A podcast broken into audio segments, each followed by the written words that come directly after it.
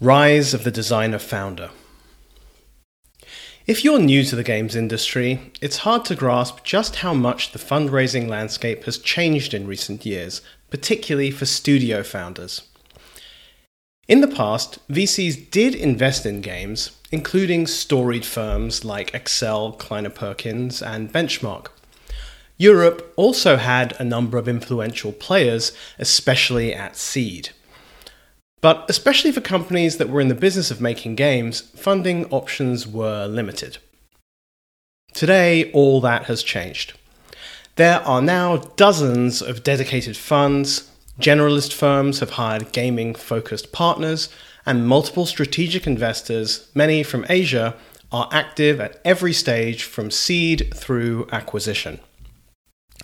This influx of capital has resulted in a substantial increase in studios getting funded.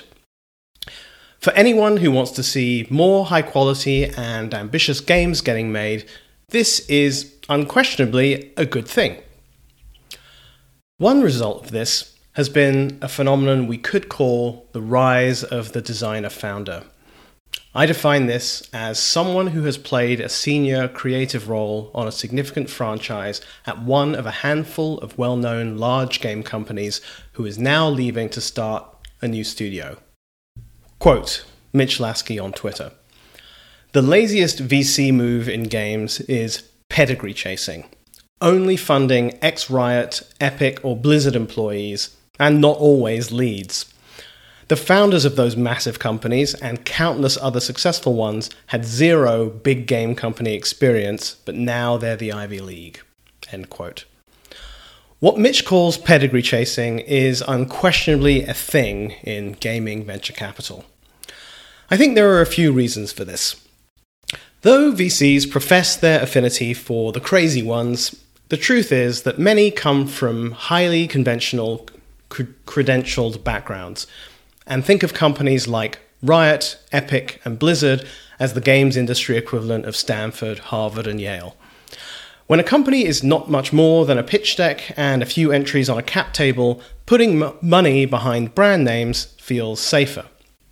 Is it safer? It's too early to tell. Games take a long time to get to market.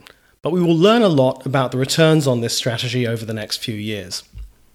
In the meantime, I think there are some important things to consider when evaluating founders, particularly ones from this background. 1. Do a real credit check. Experience matters, of course, but the kind of experience matters much more. The zero to one experience of leading a game from concept through prototyping, pre production, production, launch, and post launch is much more relevant to the startup studio journey than working on a project that already has momentum from an established brand, audience, and team. Here's the problem though. By definition, almost no one has had the opportunity to build something big from scratch. The precious few that have can write their own tickets. Places like Riot and Blizzard are magnets for creative talent, but how can you assess what they really did? Any games investor worth their salt should have a network of highly trusted insiders at each of these companies who can give you a real back channel reference check. These conversations can be incredibly revealing, and it's surprising how many don't do them. A final question to consider on this topic has the team shipped games together before? That, this is both more valuable than individual founder pedigree, easier to assess, and perhaps more indicative of future potential. Go to market. As Mitch points out, the founders of, I, of the Ivy League companies did not have this pedigree. So, what else matters? I strongly believe in the value of having go to market DNA in the founding team.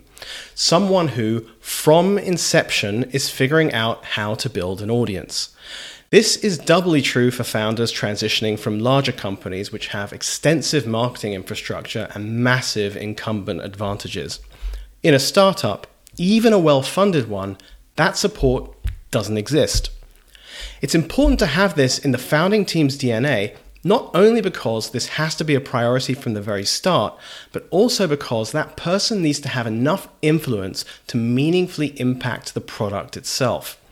The history of games is littered with the corpses of auteur game designers who were given the unfettered freedom to make whatever they wanted, audience be damned. This leads us neatly to my next consideration the ability to reconcile being vision driven with audience driven. Vision driven creators are fueled by an intuitive, creative impulse to materialize something they want to see in the world. However, it's equally important to be audience driven, relentlessly testing assumptions to ensure you're building something people want. There are vanishingly few creators whose genius you can trust enough to be fully vision driven. Jenova Chen, Will Wright, Sid Meier, perhaps? But part of the genius of these designers is that they are thinking deeply from first principles about the audience and how they can create something that serves them in a unique way.